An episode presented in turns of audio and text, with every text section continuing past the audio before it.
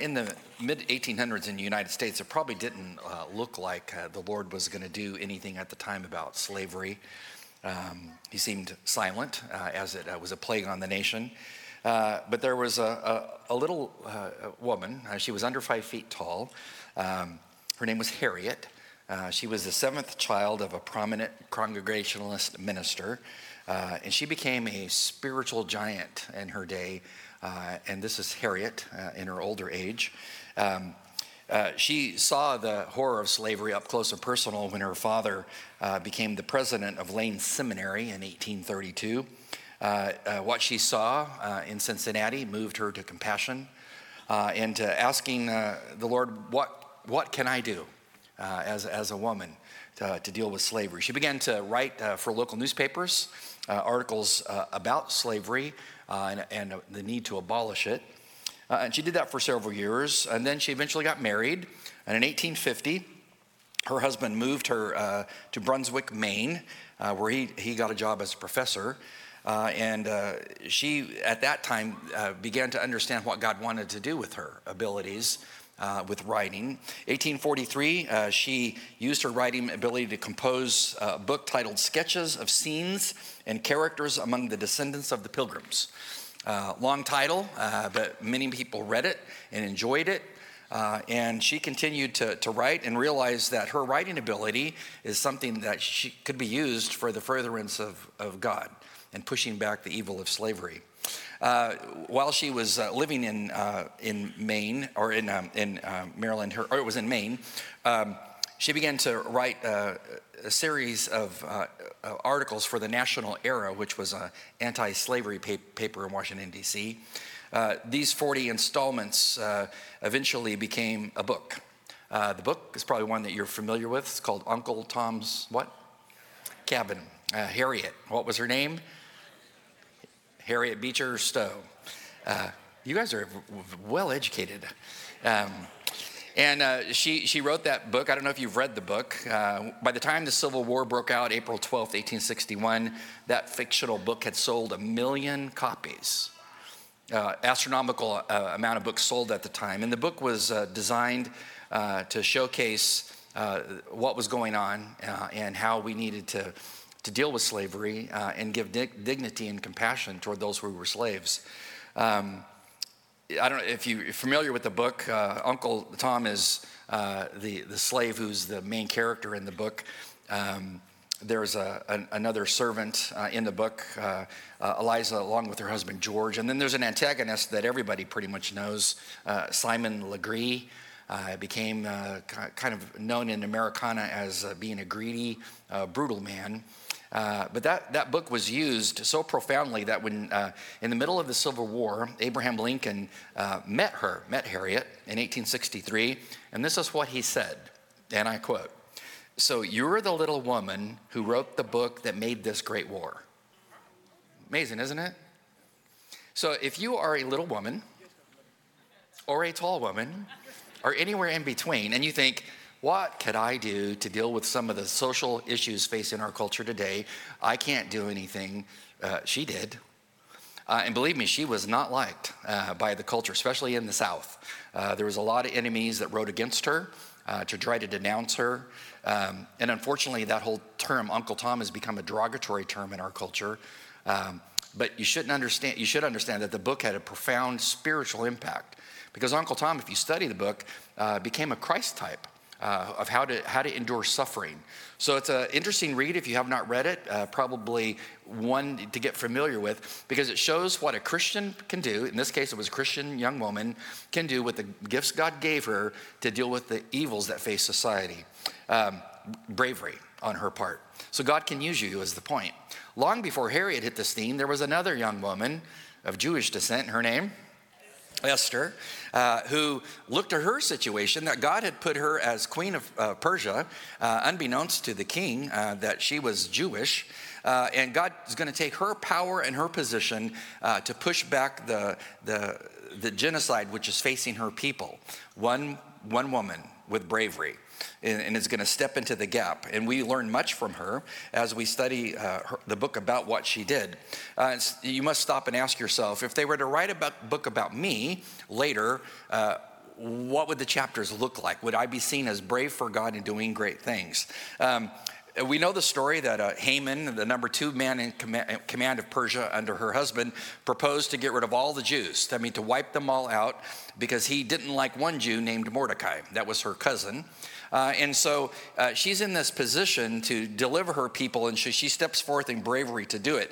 What you're going to find in chapter six is what I would call the most ironic reversal uh, in, in, in the Old Testament narrative, like in the entire Old Testament. Just when you thought that evil was, was advancing and going this way, God reverses things in a spectacular way and makes them head in a righteous way, which is applicable to our day and age. Just when you thought evil looks like it's triumphing nonstop, God then can come in and through one person's actions turn things around completely. That's this story. Chapter 6 it's like a hinge chapter. I mean, it's like a, a, the door turns on chapter six because so amazing eh, what, what goes on in this chapter. So I want to study the great reversals that we see here, understanding that, that God's going to give you your reversal. Believe it, that if you are brave like Harriet, and take on issues in your family, in your culture, etc., God can use you in ways that you cannot even comprehend. So we want to study about great reversals that God orchestrates by looking at this in a structural way, as we've done, by looking at verse 1, which is what I would call the rule. The rule. Verse 1 tells us that uh, during that night, the king could not sleep because remember, they just had this dinner party that his wife threw between. Were you here last week? Remember what we talked about? Yeah, that's, that's good. Uh, for those that weren't here, remember she threw this dinner party and it was for Haman and her husband, and that's it. And Haman thought, I'm in like Flint. I'm, this is awesome. The queen loves me. So he's a prideful, arrogant politician who wants to wipe out the Jews, doesn't realize she's a Jew. So that night, and she never told her husband exactly what she wants, she just wanted a second dinner party. And so we read during that night, you know, after they had the dinner party, uh, the king could not sleep, so he gave an order to bring the book of records, the Chronicles, and they were read before the king. This is really interesting. Have you ever had insomnia? you know, isn't it terrible? You know, you go to bed and your mate's sitting there, they're totally out like a light and you're just you're just sitting there staring at the ceiling. It, it's happened to me many times. I get like i don't do a lot of things on saturday night because i got to get ready for sunday morning but there's i learned the, my lesson the hard way. If i would go out and do a lot of things on saturday night socially typically i'd come home and get a second wind. You know 2 o'clock 3.30 i'm staring at the ceiling thinking i gotta preach. I can't look like a zombie. So if you if you are awake at night and and as you get older you tend not to sleep as much. Have you noticed this isn't it true? It's like I need less sleep. So that means you can just work more. Uh, so if you come by my house at 2 a.m. and I'm gardening, you'll realize what has happened. But, but the guy can't sleep. He can't sleep. Now, he, he now if you can't sleep, you can take some things to help you sleep. Correct? Like melatonin excellent it works well there's a lot of things that you can take i've, I've, I've seen them on the at the at, at the at the uh, pharmacy. So his, his remedy for I can't sleep is bring me the political records of what's happened within my empire. That's exciting reading. That's like his version of melatonin. So it says that he, he, he gave an order, which means his aides were up at night right? So they hear him. He wants the records. They bring the records in. And it says that he wanted those records read to him. Now, the Hebrew word here to read, uh, it's the word kara, uh, but it's a participle. So since it's a participle, it means they didn't just read one little section, they read and they read and they read and they read. Um, what would be a really boring book to bring you in the middle of the night to like put you to sleep? You know what I'm saying? Maybe a philosophy book, something heavy duty. How about the, the Federal Register? That would be exciting. Or how about some kind of political uh, standard operating procedure manual or something at your office, just like droning on and on as your wife reads it to you? You know, put, totally put you out. So it, it, it, he's listening to this. I mean, imagine the boring nature of it. Um, sir, uh, 500 chariots were purchased two years ago by the Defense Department. Uh, there was a thousand shields we had to destroy because uh, uh, they were compromised by battle fatigue. Oh, and the acquisitions office purchased six tons of papyrus for the construction of new scrolls for the Department of the Treasury, and on and on and on. Exhilarating reading? Nah, not quite. Super boring. Now, here's, here's a theological observation. Do you think that after that first dinner party, he was awake in the middle of the night by accident? No, no, he wasn't awake by accident. Nothing's by accident. If there's a God in the cosmos, there's no such thing as accidents and chance. He's awake because God Almighty made him stay awake. I mean, think about it. Uh, do things in your life just happen? No, no. God plans these things. So think about it. Uh, Abraham, he's going to sacrifice his son based on God's uh, desire. But then when God uh, reveals himself to him, uh, do you think he just happened to see a ram caught in a thicket? Who put the ram there? God did. Uh, think about the Philistines. They're putting pressure on King Saul on his rear flank uh, as he's just about to close in on David. In 1 Samuel chapter 23, he's about to get David, who he can't stand. And all of a sudden, the Philistines approach uh, from a, a flank that's not covered. So he has to pull his forces off of David and go after the Philistines. You think that just happened? Who sent the Philistines? God. Um, I could go on all day. I, will share a couple more with you because uh, we have limited time. Nebuchadnezzar, do you think that he just happened to have a disturbing dream that really bothered him that no sorcerer in his kingdom could interpret? No, God gave him this dream so that he could then bring in a Jewish young man, Daniel, to interpret the dream. Uh, on and on. Uh, King Darius uh, just happened to have insomnia uh, after he had Daniel, uh, an innocent Jewish man, uh, uh, thrown into a, a, prison cell, a, a den full of hungry lions. Sound familiar? It's exactly what you see in the book of, of Esther. They're gonna, they want to kill an innocent Jewish man, Mordecai. Same thing in Daniel's day. You think Daniel just happened to wind up in the in the den? No. God put him there. Why? So that when he is seen to be alive the next day, and the king who had insomnia comes rushing down uh, and is like, Daniel, are you are you okay? Yeah, I'm doing great. The lions were not hungry. And they take him out. You read the story? And what happens? A reversal happens the people that threw Daniel in there, the politicians, what happens? They get thrown in. It's, it's like eye for eye, tooth for tooth. They, what goes around comes around. And so uh, I just remind you that uh, jaw dropping reversals that God brings are not by accident. And so the guy is uh, awake at night, not by accident. God wants him to bump into some information, or what we might call in our culture, a data point, and use that data point to do great things. That's the First section. Verse 2 is what I call the revelation from his reading. Verse 2 It was found written that Mordecai had reported concerning uh, Bigthana and Teresh, two of the king's eunuchs who were doorkeepers, so they're like bodyguards to the palace, that they had sought to lay hands on King Ahasuerus. So that's just a euphemistic way of saying they wanted to assassinate him. They wanted a coup d'etat. They wanted to overthrow the king. And, and Mordecai, who happens to work in some kind of legal capacity at the gate, catches wind of what they're doing. Remember the story if you were here? He told, you know, the king, his king's people, the king's people such search out the information. They eventually uh, find that it's true. They then execute these two guys on gallows. Uh, but, but that was the end of the story. That was the revelation. So you think that they just happened to be reading the section of that boring political document that recounted this coup d'etat, this potential? No, no, God's like, I want to make sure that this politician, this king, gets the right information that I want him to read that will then spur him to take action, which I can then use to further righteousness. That's how God rolls. What's the remedy uh, of the fact that, uh, uh, that they found this information? Because um, if you think about it, men will forget what you do. They'll for, you ever done something great and everybody just forgot who you were?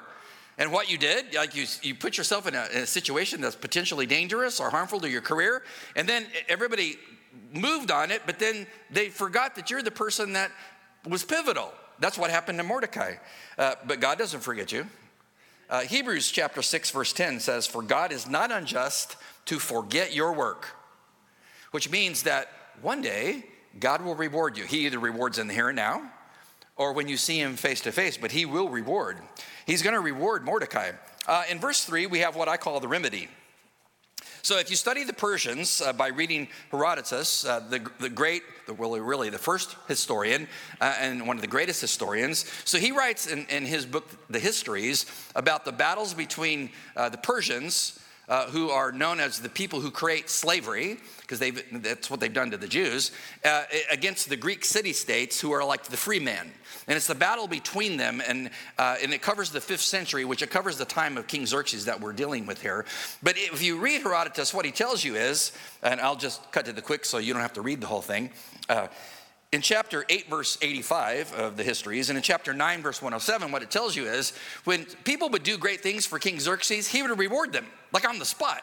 Like there was one man uh, who divulged the fact that the, they were trying to, to kill Xerxes' brother, and so he made him the governor over what is now uh, is, is, back then it was Cilicia, but it was like on the on the south coast of what is now modern day Turkey.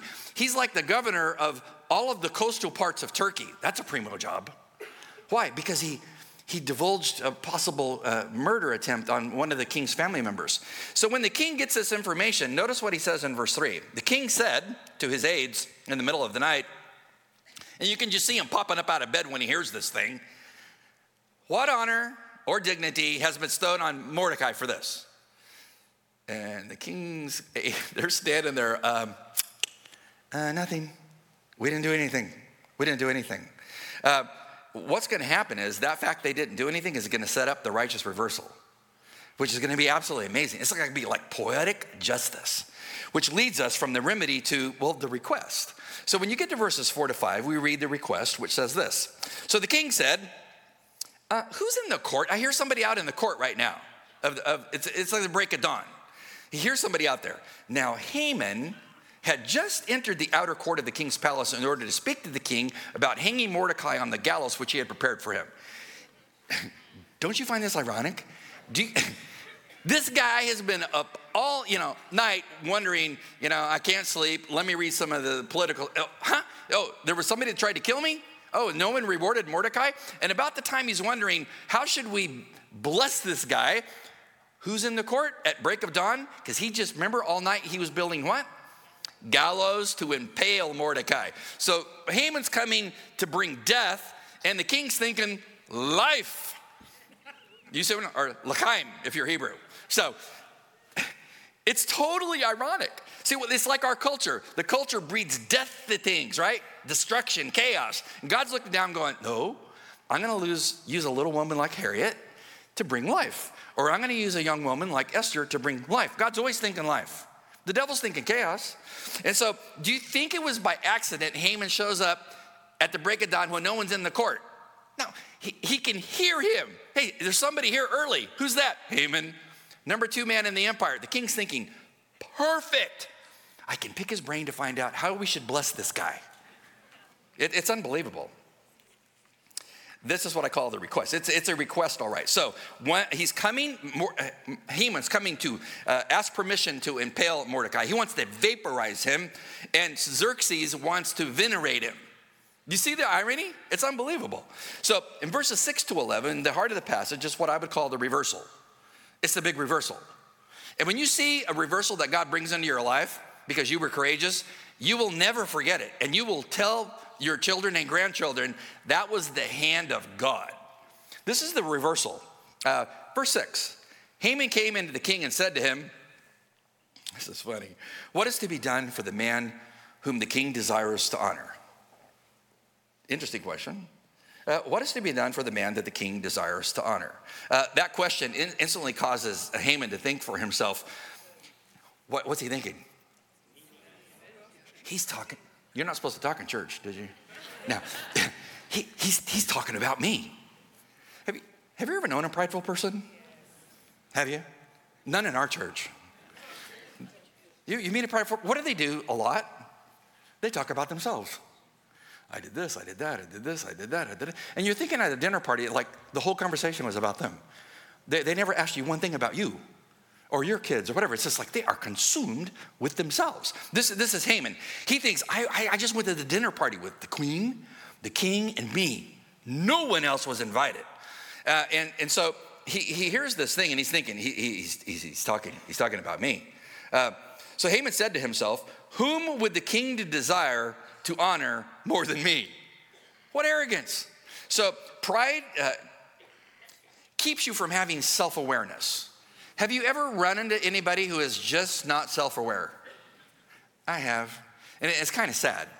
I mean, because they'll, you know, you'll, you'll look at them and you're like, you, you need to see a counselor because you don't really understand what you're really like. Uh, maybe it's your mother in law. Too personal? Maybe it's your father, maybe it's your, your daughter, your son, or somebody that you work with, and you're like, they just don't see what their problem is. That's Haman. Pride totally detaches him from the reality. He's a hateful man. He's, he's, a, he's genocidal in character, and he's completely detached from who he is. So, this strutting peacock is what I would call him. This is what he says in verse 7. This is so good. It doesn't get any, if you say the Bible's boring, as I've told you before, you have not analyzed it. This is so juicy. You can see him with a big old grin on his face. Oh, what should be done to the man that the king desires to honor? Haman says, notice what he says there. Uh, For the man whom the king desires to honor, let them bring a royal robe, which the king has worn and the horse on which the king has ridden, and on whose head a royal crown has been placed, and let the robe and the horse be handed over to the one of the king's most noble princes, and let them array the man whom the king desires to honor and lead him on horseback. This is good. Through the city square and proclaim before him as you're walking, quote, Thus it shall be done to the man whom the king desires to honor. Over and over again, he has to chant that. He goes, I can't wait to be on the horse, wearing the king's clothes, wearing, riding on the king's horse. They're going to put a crown on the king's horse's head, which the Persians like to do. Uh, everything, so that he's riding through town and someone's pulling the horse in front of him and screaming that, Thus it shall be done. He's thinking, This is going to be awesome. This is my moment. You know, people that don't walk with God do not understand that God can only put up with your sin for so long. And then eventually comes the big reversal. So, this anti Semite who hates the Jews, who thinks he's going to wipe them all out, he's, he's not going to hear what he thinks he's going to hear when God moves. Verse 10.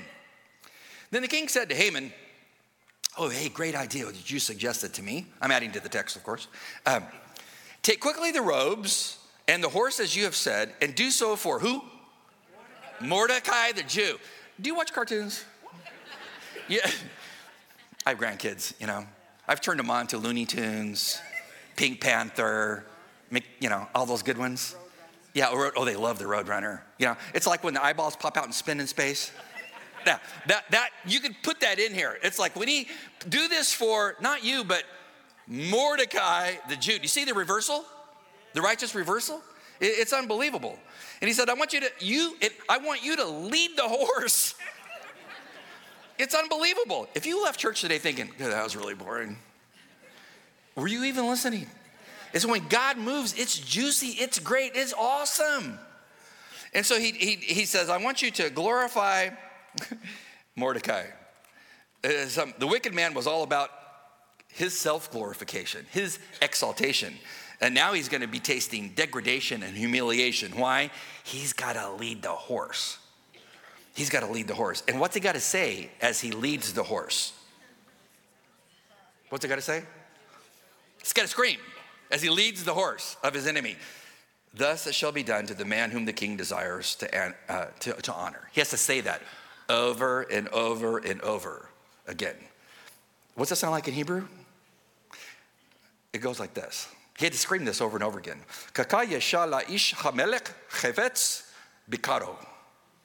You had to say that over and over again. Don't you ever had gravel in your mouth? Sand.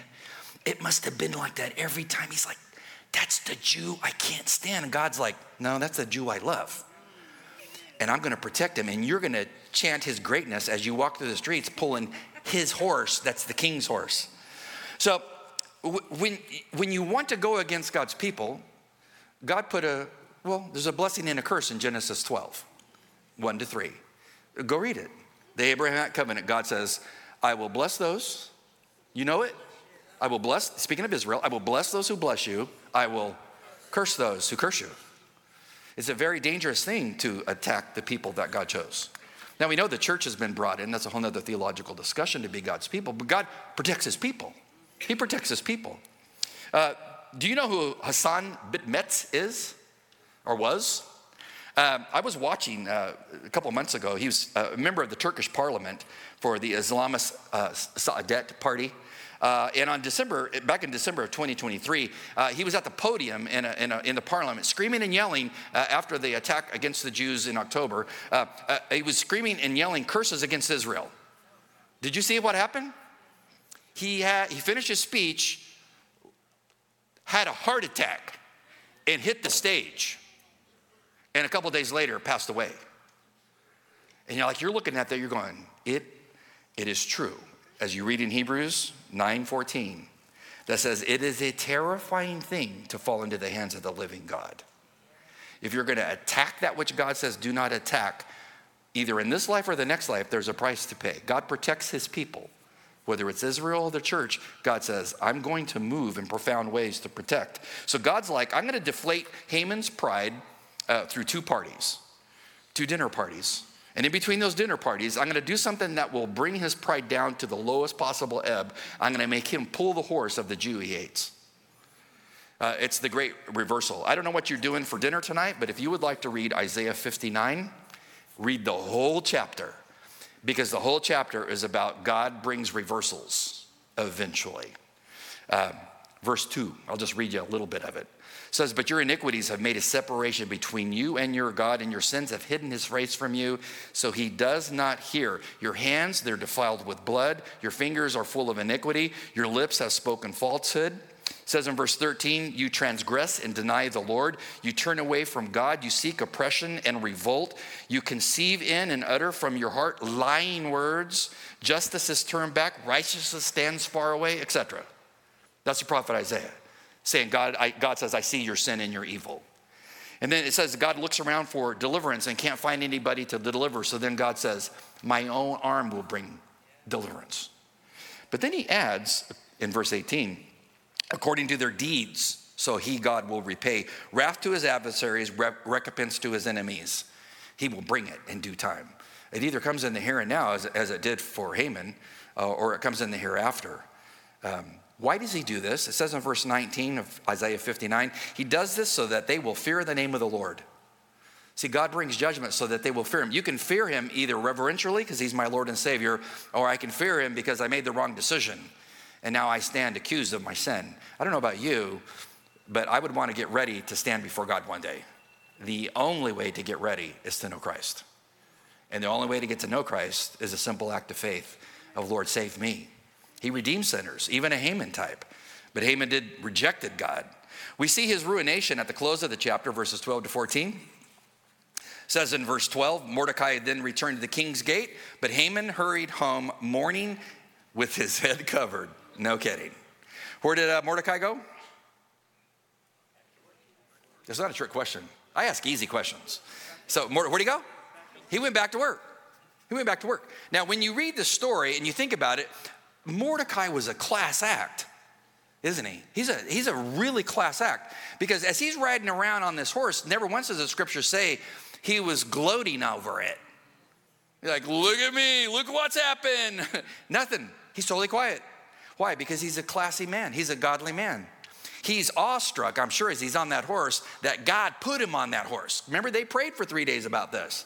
He sees the hand of God moving. So even when God brings the reversal, uh, he's not cocky and arrogant about it. He's a humble man. And then when he, he's through with that whole horse ride around town, what's he do? He, he goes back to work. Uh, this is good news for us because it's instructional, because it tells us when God brings a reversal through your courage, it's not about you, it's about Him. And you just need to get back to work doing what He called you to do. Give Him the praise, not you, and just continue to do. What did, what did uh, Haman do? He goes back home. to talk to who? His lovely wife uh, and his friends. Uh, it says in verse 13, and Haman recounted to Zeresh, his wife, and all of his friends everything that happened to him. Translated into our vernacular, I'm a victim. I've been victimized. Somehow this Jew turned things against me. I'm a victim. What is he really? He's a victimizer. See, those in our culture who do sinful things and then they're called on the carpet for their sinful things, they're the first to scream, I'm a victim. No, no, God sees that you're a victimizer. He's going to deal with. He's going to deal with them.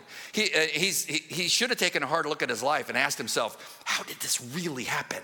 But he, but he didn't. And so then his wife, his wise man, and Zeresh, his wife, said to him, "This is really interesting what they tell him."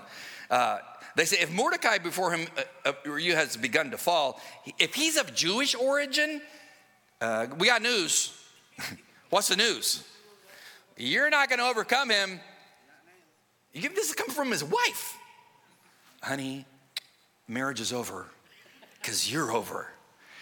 Now, think about this. What did they know? They knew that the Jews were captured by the Babylonians in 586 BC. They destroyed their country, hauled them off into captivity into Babylon. They knew that they, they, their country overthrew the Babylonian Empire with Cyrus the Great, 539 BC. Uh, so they knew for 70 years the Jews were in captivity, but they did quite well. Then they knew that they, they overthrew the Babylonians, and now they're the superpower. But the Jews continue to do good under their, their empire, like Mordecai. He's doing well. And so they know for the 60 years that they've been under their rule, plus the 70 years under Babylonian rule, that the Jews have flourished, that there's something going on here. Babylonians didn't wipe them out, Persians didn't wipe them out. And so what do they tell him? Uh, we're connecting the data points.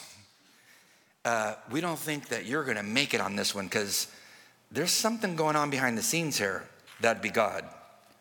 Now, what's interesting is one more ironic thing happens. Verse 14 While they were talking, the king's eunuchs arrives, knock at the door. Uh, hello, uh, yeah, we're here to, to get Haman for the dinner party. Number two. Do you think he wanted to go to that dinner party? Uh, well, probably not, because the last one didn't turn out too great. And now he's like, another dinner party? He's got to go. Boy, uh, hopefully you're here next week because we're going to talk about Remember, I told you the guy last week he was wondering, like, what happens next? Well, you could read ahead. Uh, but we're going to talk about the dinner party as we get to the next part. But as you think about all of this, I'll leave you with two things. Number one, if you're a, a person who doesn't know God and you're like Haman, that you just reject the things of God and you're prideful and arrogant and you don't have self awareness and you don't see your sin, um, well, God will work miraculously in your life to wake you up. And when He wakes you up, might you embrace Him in faith. And if you are a person like Mordecai, uh, I to give you some counsel. Don't interpret the silence in your life as if God has forgotten you. He has not. He's going to use you in a profound way. He's quietly working behind the scenes of your life to bring around a reversal that's going to bring a big smile to your face when you see his hand move. And when he moves, give him the glory. Let's stand and pray. God, we give you the glory for how great you are. Who can even begin to comprehend how you can control all the events in life, all the conversations, everything that goes on on the planet at any given time is all part of your sovereign uh, uh, oversight.